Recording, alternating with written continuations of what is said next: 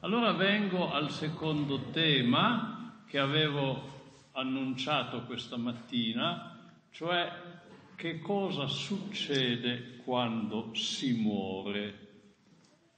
Questo tema non l'ho scelto io, ma mi è, stata, mi è stato suggerito da una amica, diciamo così, novantenne, la quale aveva letto un mio libricino piccolino, poco più che un opuscolo, intitolato Il cristiano davanti alla morte. Lei ha fatto, mi ha fatto sapere di aver letto questo, eh, ma di non avere trovato quello che cercava. Quindi faceva tanti complimenti, ma nello stesso tempo si dichiarava insoddisfatta. Insoddisfatta perché? Che cosa cercava questa donna? Allora dice, io non voglio sapere il, che cos'è il cristiano davanti alla morte, ma il cristiano dopo la morte.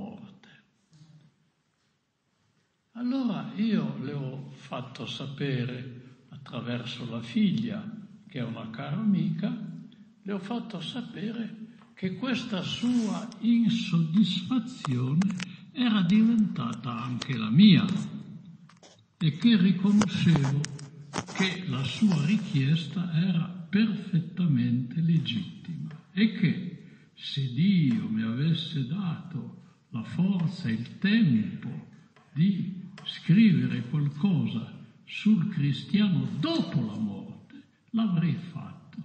E questo libro è appunto il, diciamo, la, man, il mantenimento di questa promessa, mantenimento di una promessa. E allora la domanda appunto che mi è stata suggerita da questa donna novantenne è appunto questa. Che cosa succede dopo la morte? Nessuno di noi lo sa. Sappiamo di non sapere nulla perché nessuno è tornato indietro a dirci qualcosa su questa esperienza, a proposito di esperienza.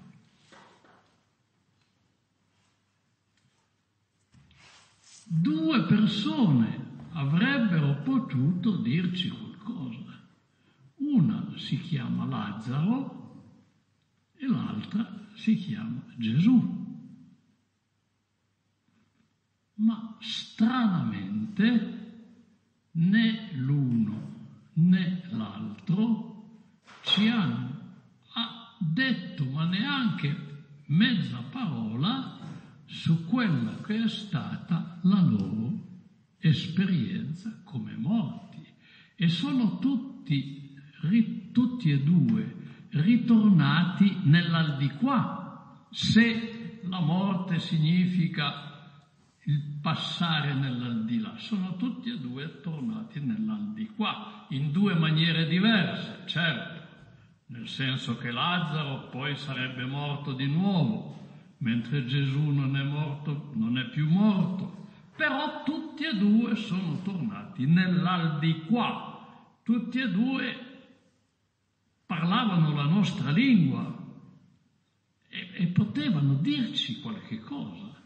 Non ci hanno detto nulla. Io non so se voi avete mai riflettuto a questo fatto, non vi siete mai chiesti perché non ci hanno detto, tolto una bella curiosità, ma più che una curiosità. Eh, eh, non, è non, è un'esperienza da niente quella di morire. Dunque, se tu sei morto, sei tornato in vita, ma dimmi qualche cosa. Eh, non posso accettare il tuo silenzio su una cosa così. E invece tutti e due tacciono in una maniera veramente con un altro mistero in una maniera molto misteriosa. Ma perché non mi dici nulla? Allora, una possibilità qual è? È che la morte non esiste. Non esiste. Lo dicevo questa mattina. Non posso dirti nulla perché non c'è.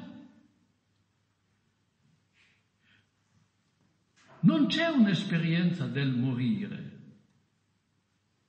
c'è un'esperienza della fine del, della vita, poi un'esperienza della vita che ricomincia, ma è sempre vita. Cioè io sperimento sempre la vita che finisce, che ricomincia, ma è sempre vita. La morte non c'è. Questo andrebbe a, in, a, a rafforzare una delle ipotesi che avanzavo questa mattina, cioè che in realtà la morte non c'è, c'è solo la vita, nelle sue varie modalità, anche la vita che finisce, la vita che ricomincia, ma in mezzo non c'è niente. Ecco perché non ti racconto niente, perché non c'è niente. Non c'è niente quindi da raccontare, non c'è niente da sperimentare, perché è sempre vita, ma questa la conosci anche tu che cosa vuol dire vivere, anche se io ho sperimentato la vita che finisce, ma è sempre vita, ho sperimentato la vita che ricomincia, ma è sempre vita, capito? Quindi siamo sempre nel, in quello che tu stai già vivendo, quindi non c'è niente da dirti. Questo è un discorso, eh? non, non, è, non, non è così strampalato, può stare in piedi. Oppure, oppure,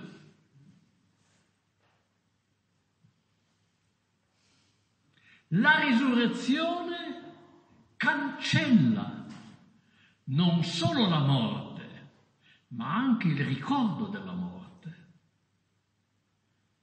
Cioè, non ti dico nulla perché non lo so più. Non lo so più. È cancellato. Come su una lavagna cancelli la, la riga. Non c'è più. La risurrezione come cancellazione della memoria della morte. Non mi ricordo più che cosa fosse. Cioè la risurrezione è una esperienza talmente radicale come la nascita, cioè comincia qualcosa di totalmente... Tu ti ricordi quello che eri o quello che potevi essere prima di nascere? No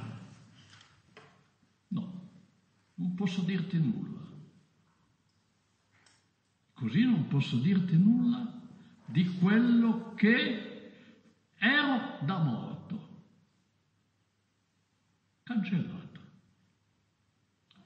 Cioè la risurrezione, appunto, stamattina eh, ascoltavamo, non è la continuazione, c'è una rottura radicale tra la vita attuale e la vita risuscitata. C'è una rottura profonda, non c'è nessuna continuità, se non della persona che viva e che muore che risuscita. Ma la vita, c'è una frattura. E quindi ecco perché non ti posso dire nulla di quello che è l'esperienza della morte. Sono due spiegazioni, entrambe possibili, di questo fatto strano che né Lazzaro né Gesù gli unici che avrebbero potuto dirci qualche cosa non ci dicono nulla. E bene o male, queste due possibili spiegazioni hanno una loro plausibilità. Ma c'è un'altra possibilità, e cioè che ci dicano qualcosa su che cosa succede quando si muore le persone che fanno, hanno fatto la cosiddetta esperienza della pre-morte. Fenomeno che voi conoscete, che è l'esperienza di quelli che sono dichiarati clinicamente morti, ma non sono morti, se non clinicamente, ma realmente sono trattati come morti, fanno l'esperienza, crediamo, dicono dei morti, ma a un certo punto ritornano. Ecco. Ma quattro mesi di coma profondo? Chi? Io. Quattro mesi di coma profondo può essere considerato uno stato parziale di morte e poi di rinascita? Sentiremo questa testimonianza. Mi, mi, no, no, no, no, no.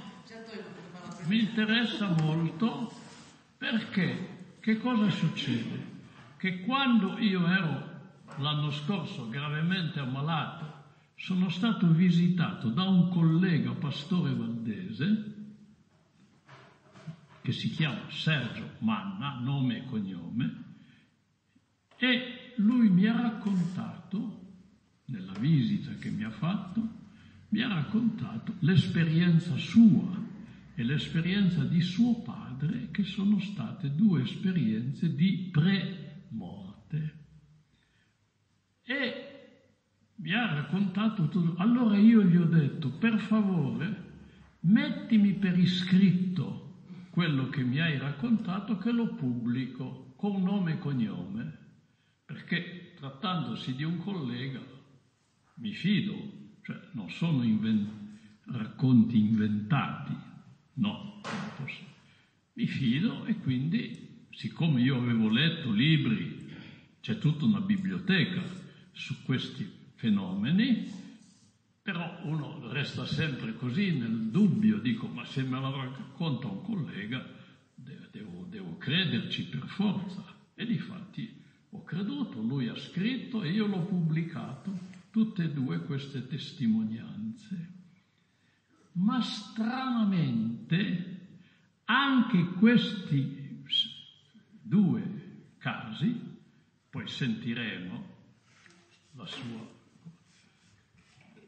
anche questi due casi non ci dicono nulla sulla morte, ci dicono, ad esempio, il padre di questo collega che a un certo punto nel momento stesso in cui è entrata in azione il defibrillatore nell'ospedale in cui era ricoverato e dove era clinicamente morto da alcune ore,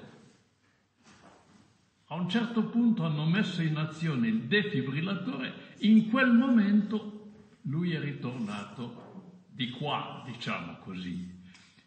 E che cosa ha detto? peccato, mi rincresce, stavo tanto bene, stavo tanto bene, perché mi avete richiamato di qua?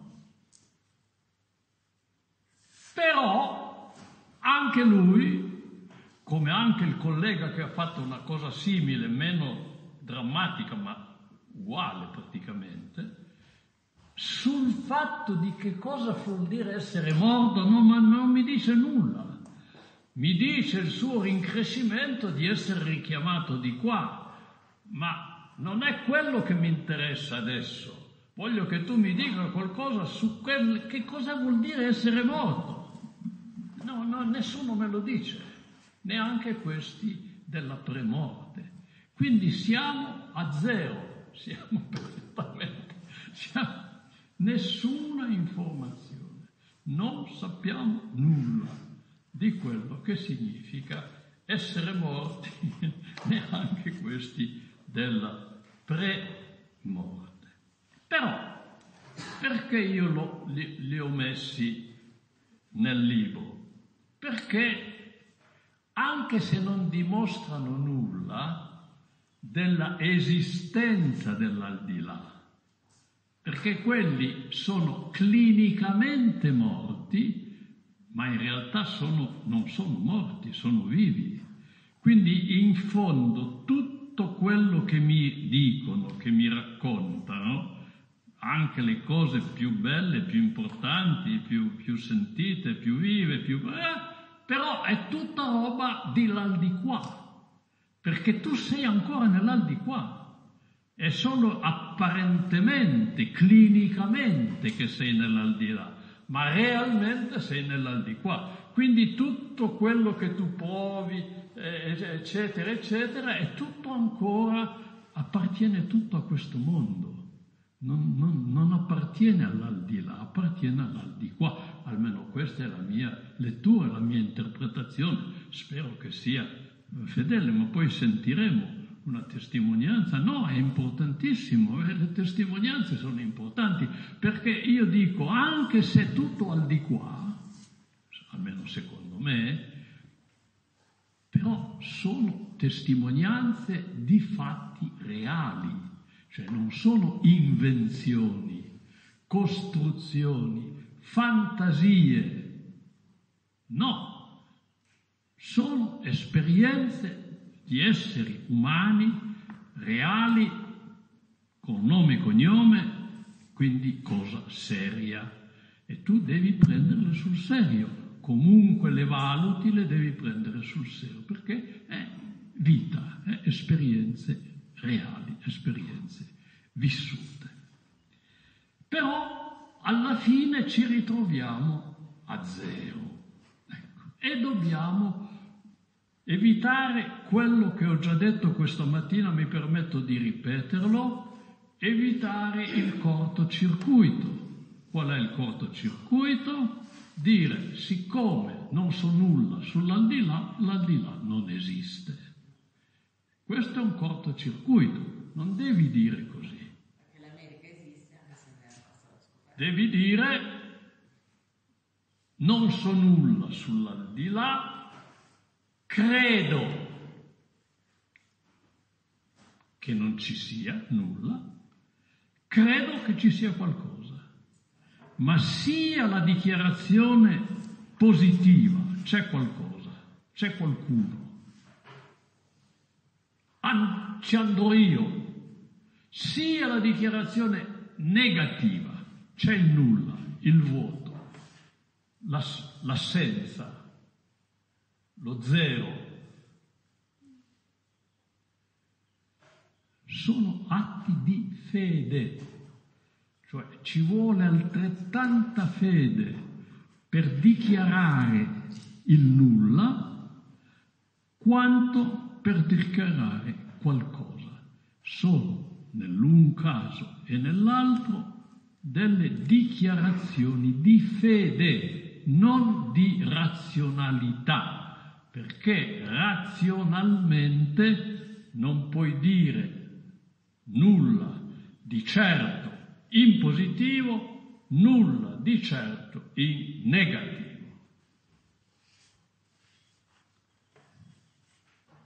A questo punto vale la pena di riferire una storia riferita, raccontata da un conosciuto, un noto scrittore ebraico che si chiama, ebreo, che si chiama Amos Oz o Z, autore di varie, eh, il quale racconta di un suo maestro di nome Bergman, con una N solo per non confonderlo con altri Bergman, che nel 1961 a Gerusalemme convocava un professore universitario, convocava i suoi studenti, alcuni suoi studenti, la domenica sera a casa sua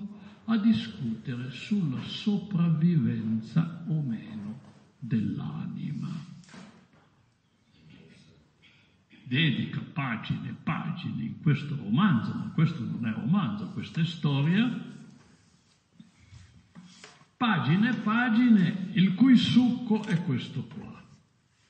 A un certo punto questo Bergman, amico di Kafka, tra l'altro, nella sua gioventù, e di Martin Buber, questo Bergman fa questa osservazione.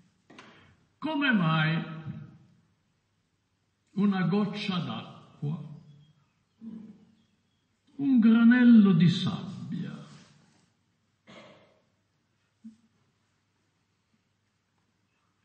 vive eternamente, sia pure sotto spoglie diverse, nel senso che nell'universo nulla si perde.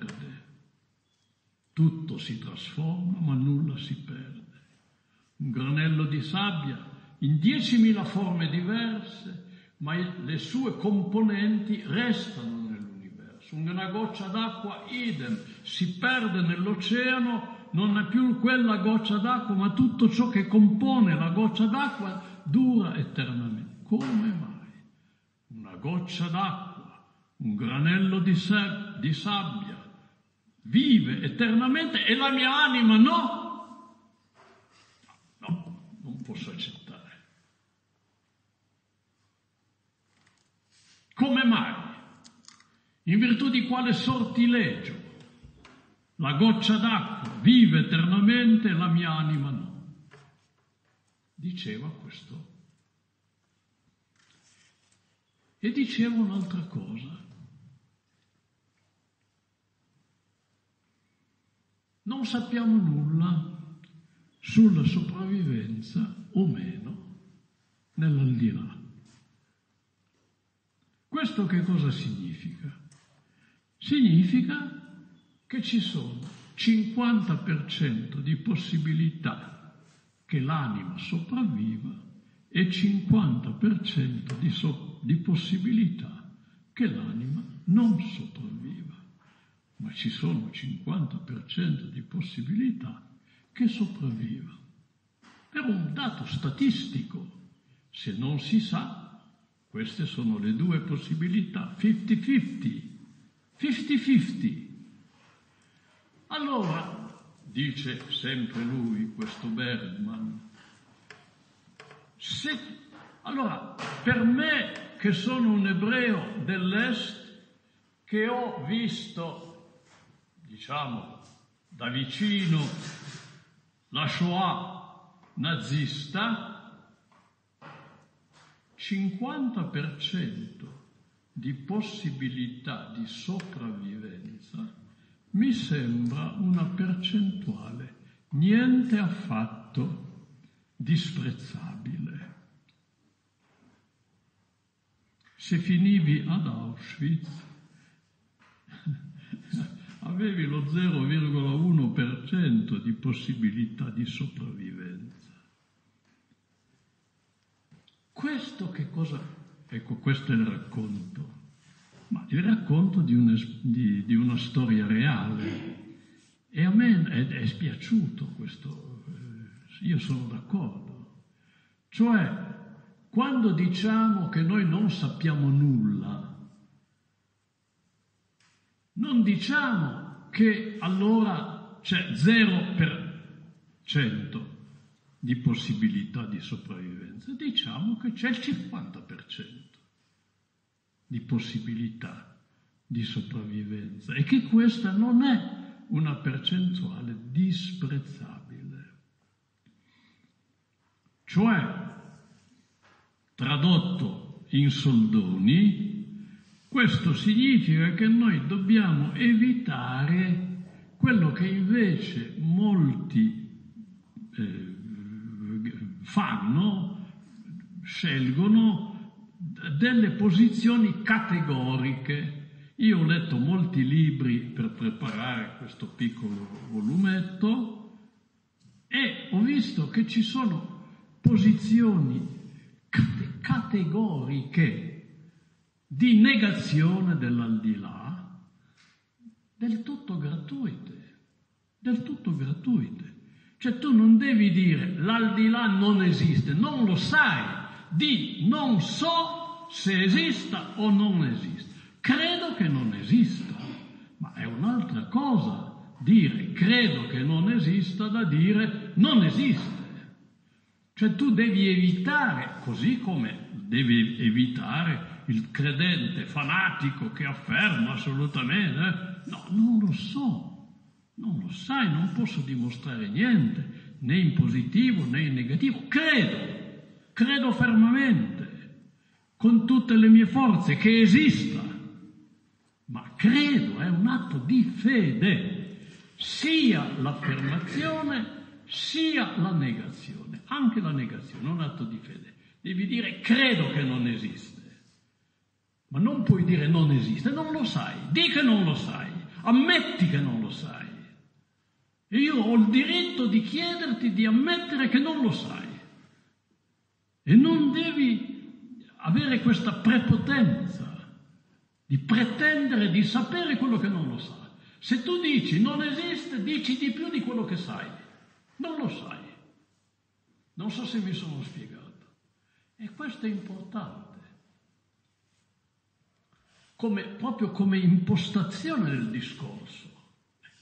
E allora se tutti eh, evitiamo le posizioni categoriche e parliamo di possibilità e accettiamo il 50-50, questo mi piace. Allora accetterò anche bene il tuo no. L'accetterò volentieri. Perché no? Perché io capisco la problematicità, capisco la, le ragioni per cui uno può dire no, purché sia un no come atto di fede, negativa se vuoi, ma atto di fede, è una opinione accanto a, a, a, al contrario di quell'opinione. Tutto ciò è ancora introduzione al nostro tema, il quale nostro tema è che cosa accade quando si muore. E ora veniamo a trattare il tema. Che cosa accade quando si muore? Secondo me, poi voi se avete altre possibilità, Ditemele perché si impara sempre qualcosa di nuovo.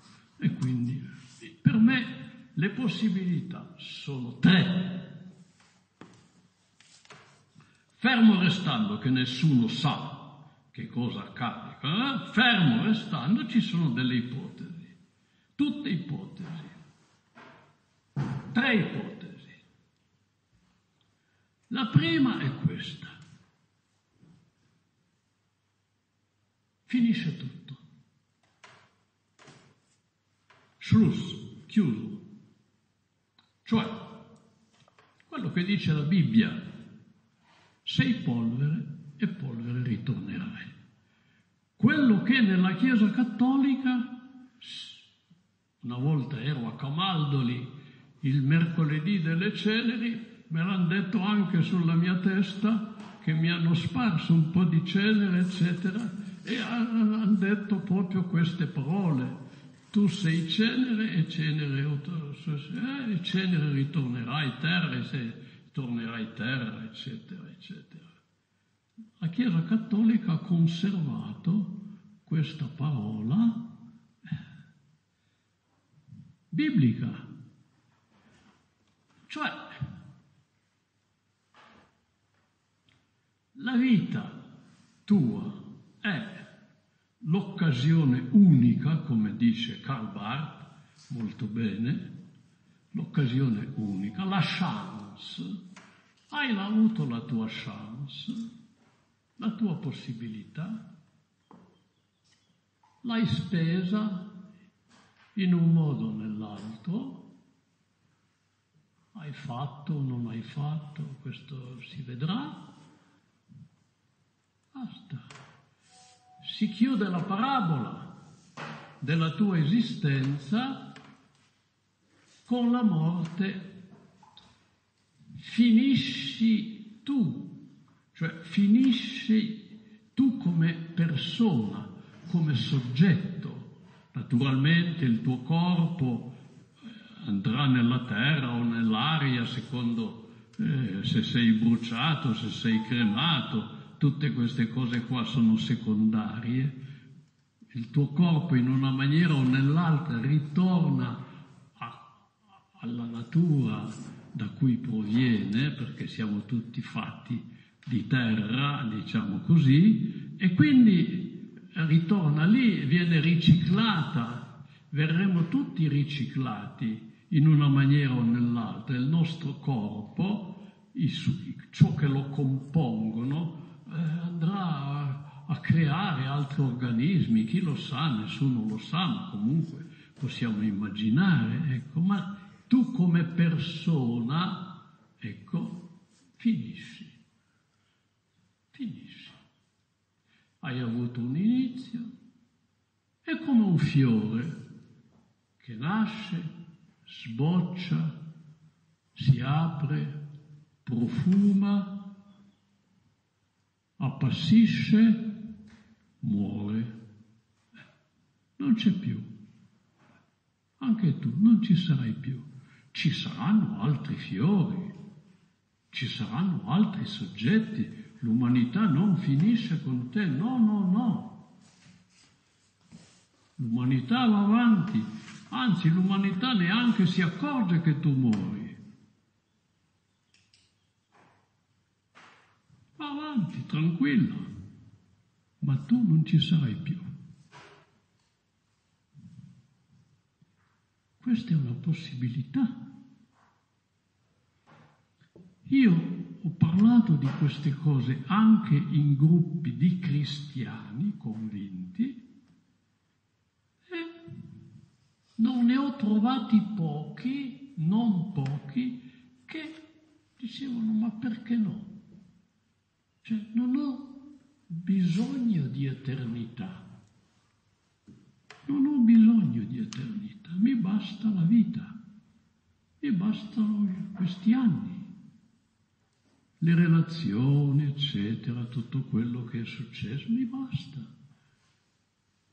Lascio il posto ad altri.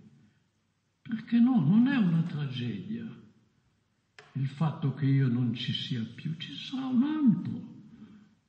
Prenderà il mio posto, non nel senso di sostituirmi, perché nessuno può essere sostituito da un altro come relazioni, come tante cose della vita, però praticamente non resta un vuoto, non resta un vuoto, ci sarà qualcosa. Questo è la prima possibilità, che effettivamente tutto finisca. Può anche essere vissuto cristianamente, secondo me, può anche essere vissuto cristianamente. Non ho bisogno di essere eterno. Seconda possibilità, la possibilità che è apparsa in Gesù di Nazareth. Che cosa è apparso in Gesù di Nazareth?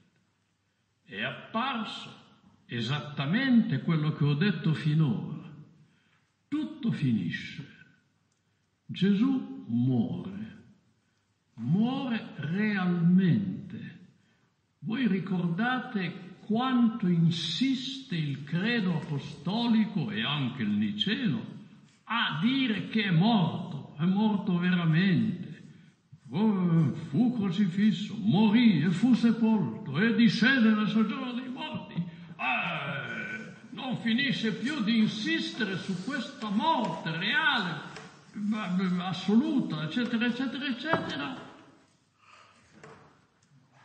Ma poi tutto ricomincia, tutto finisce, un Gesù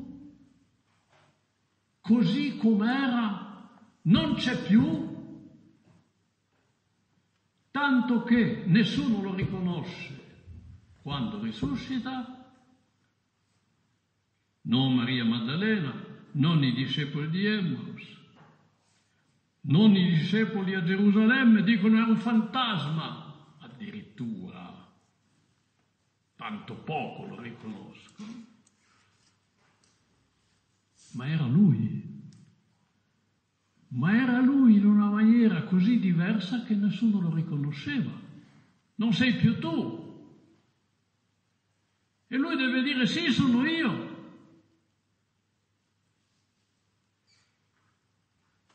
Cosa vuol dire?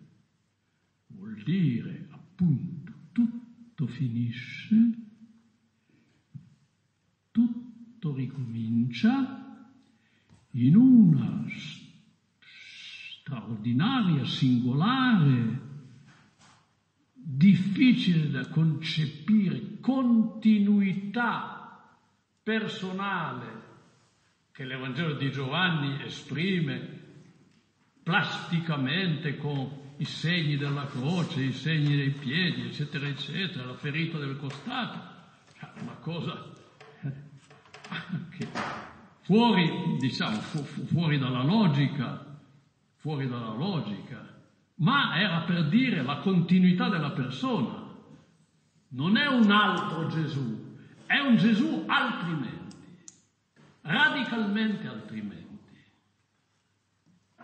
Ma è Gesù, quel Gesù lì, quel rabbino, eccetera, quel, quel Gesù storico che diventa meta storico, altro, ma sempre lui. Cioè, allora la seconda possibilità, che cosa succede quando si muore? Succede che tutto finisce e tutto ricomincia. Dopo tre giorni subito, dopo 10.000 anni, dopo un numero incalcolabile di anni, non fa nessuna differenza.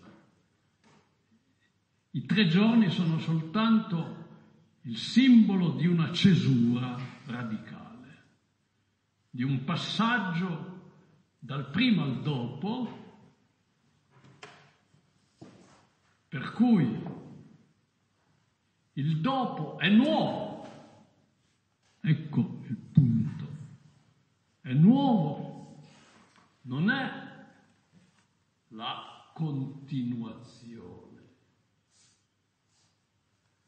È la rinascita, la seconda nascita, un secondo inizio, un inizio radicalmente nuovo non più dalla carne ma dal cielo, eccetera, eccetera, mille eh, cose che non abbiamo il tempo a vedere, ma è sempre Lui. E, eh, eh, e questo, questo, è, beh, questo, è, l'Evangelo, poi concretamente è questo qua, è questo qua.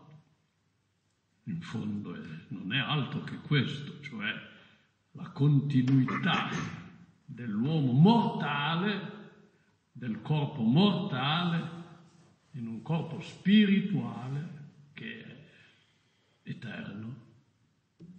Quindi è l'eternità che si innesta nella... C'è quel bellissimo versetto che, che si innesta nella vecchia umanità. C'è quel bellissimo versetto dell'Apostolo Paolo affinché la morte sia assorbita nella vita. 2 Corinzi 5 qualcosa.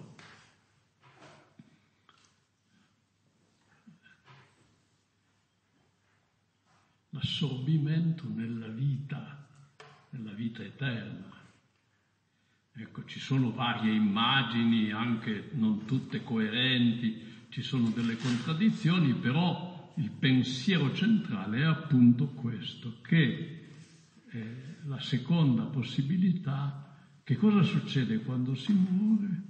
Si transita, si transita in un'altra dimensione, in un altro tipo di vita, in, in un altro mondo, se volete, in un'altra modalità di esistenza.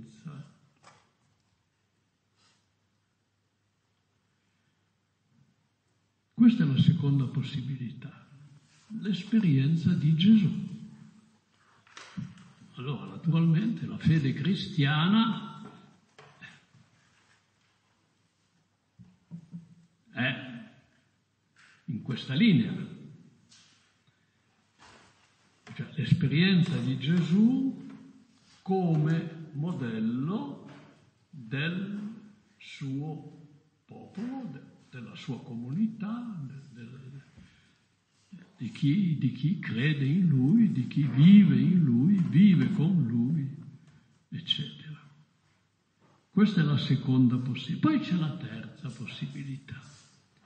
La terza possibilità è non tutto muore. Quando si muore, non tutto muore. C'è una parte dell'uomo, della persona umana, che la morte non riesce a distruggere. Quindi la morte è sempre solo parziale, mai totale. Muore il corpo, ma non muore l'anima. Chiamiamola anima, si può chiamare in tanti altri modi, ma diciamo l'anima che non si sa che cosa sia, però c'è. Tutti abbiamo consapevolezza di non essere solo corpo, che c'è qualcosa di noi, dentro di noi, che, che, non, che non si identifica col corpo, anche se non è separabile dal corpo.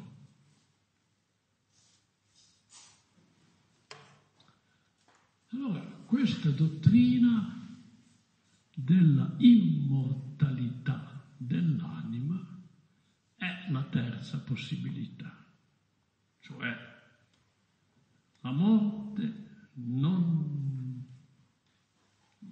riguarda l'anima che sopravvive alla morte. Come sopravviva, dove sopravviva, dove finisce, appunto questa mattina qualcuno poneva la domanda dov'è mio padre, dov'è mio amato, dove sono finiti i miei morti. Eh. Ci sono varie risposte, comunque sono vivi, non sono morti. E anche un po' quello che dice Gesù quando, rispondendo nel famoso dialogo con i Sadducei, eh, dice Dio non è l'Iddio dei morti ma dei viventi, tanto che viene detto il Dio di Abramo, di Isacco e di Giacobbe non di, di fu Abramo, di fu Isacco, di fu Giacobbe. Abramo vuol dire che Abramo vive in Dio, che Giacobbe vive in Dio, che tuo padre vive in Dio, tua madre vive in Dio e così via.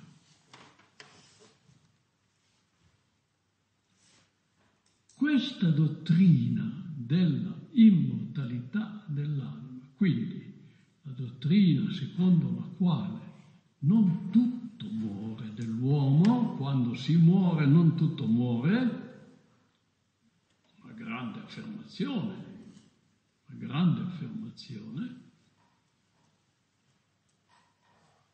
questa dottrina non è una dottrina cristiana, è una dottrina greca, ma non solo greca, è una dottrina di tante grandi religioni orientali, secondo le quali l'anima è una sorta di scintilla divina che per motivi non sempre molto chiari, però effettivi, reali, è finita nel corpo come in una prigione o qualcosa del genere, è straniera nel corpo, non, non, non appartiene al corpo e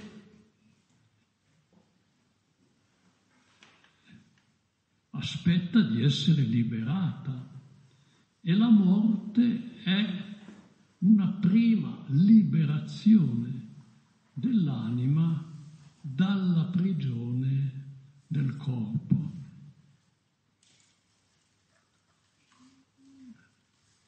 Questa dottrina, che ripeto non è una dottrina cristiana, soprattutto perché nel cristianesimo, nell'ebraismo e poi nel cristianesimo, non è pensabile un'anima separata dal corpo, non è pensabile, non è pensabile un'anima preesistente al corpo,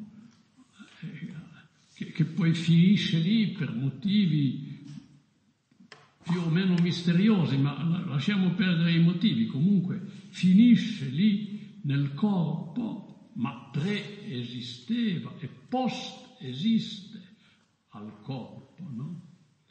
Quindi non fa tutt'uno col corpo, non è della, della stessa pasta del corpo, non è identificabile con il corpo. Questa, questa dottrina, che non è, ripeto ancora una volta, una dottrina cristiana, è stata cristianizzata. È stata cristianizzata soprattutto da Agostino, ma anche, anche prima, eh, diciamo, dai teologi che erano a cavallo tra lo stoicismo e il cristianesimo, è stata cristianizzata per una ragione profonda che è questa. Primi cristiani, vedremo poi quali dottrine cristiane ci sono sul dopo morte, ma non, non adesso. Eh, eh, eh, i, i, i, primi cristiani dicevano ehm, che la, la, ho perso, scusate, ho perso il filo, ho perso il filo del discorso. I, i, i primi cristiani ehm, ritenevano che, ehm, che, la, la, che l'anima diventasse immortale per la sua unione con Cristo. Cioè, mentre nella filosofia greca l'anima è immortale di per sé, per la sua natura, perché è divina, il corpo non è divino, il corpo è terreno, mortale, ma l'anima è divina, è un frammento di Dio finito male nel corpo mortale di un uomo, ma l'anima è divina in sé. Invece il cristianesimo ha cristianizzato questa dottrina dicendo che l'anima non è divina in sé, ma diventa divina, tra virgolette, cioè diventa immortale perché è unita a Cristo. E i primi cristiani che hanno diverse dottrine sulla, sul dopomorte, non solo una, diverse dottrine, tutti però affermavano e affermano questo, che la morte non ci separa da Gesù Cristo. E quindi, siccome non ci separa da Gesù Cristo e Gesù Cristo è il Signore risuscitato, risorto e quindi vive eternamente, anche l'anima vive eternamente grazie al suo unione, alla sua unione con Cristo. Quindi i cristiani hanno cristianizzato questa dottrina platonica sostanzialmente, modificando la, sua, la loro comprensione dell'anima non divina e immortale in sé, ma che lo diventa per la sua unione con Cristo. La morte non ci separa da Cristo e quindi siamo immortali in Cristo. Siamo immortali in Cristo. Ecco, questa è la terza possibilità, la terza posizione del, eh, riguardo al, al dopo morte. Che cosa succede dopo la morte? Riassumo non su- succede che tu finisci come persona, quindi non esisti più, non hai un futuro, tutto il tuo, tutto il senso della tua vita, della tua esistenza è concentrato in questa esistenza, occasione unica. Oppure tutto finisce e tutto ricomincia altrimenti, in un'altra modalità di esistenza, ma in continuità, per cui la tua persona, il tuo io continua. Ecco. Oppure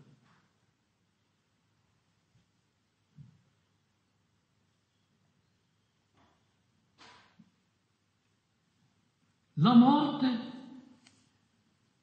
non cambia nulla, se non che ti priva del corpo. E siccome biblicamente parlando una persona non è completa senza il corpo, ecco perché c'è la dottrina della risurrezione dei corpi. Perché qualcuno dice, ma che bisogno ho del corpo? Se la mia anima è con Cristo eternamente, se vivo praticamente in Dio, nelle vicinanze di Dio, attraverso questa comunione con Cristo, che poi è anche una comunione larga, la comunione della, della, dei santi, come diciamo, dei credenti, eccetera, eccetera, e che bisogno ho del corpo? Come, com'è questa risurrezione? Di... Eh? Perché biblicamente parlando, una persona senza corpo non è veramente persona e quindi l'integrità della persona esige la risurrezione del corpo corpo spirituale naturalmente, come dice l'Apostolo Paolo, quindi un corpo sui generis, ma corpo, corpo, e non solo anima. E questo è un bellissimo messaggio, secondo me, un bellissimo messaggio che ci eh, conferma quello che è l'importanza fondamentale del corpo, appunto, del corpo e questa importanza fondamentale noi la eh, constatiamo nella storia della risurrezione di Gesù, che è la chiave naturalmente di tutto il discorso che faremo poi eventualmente domani sulle concezioni cristiane della, della, eh, del dopomorte,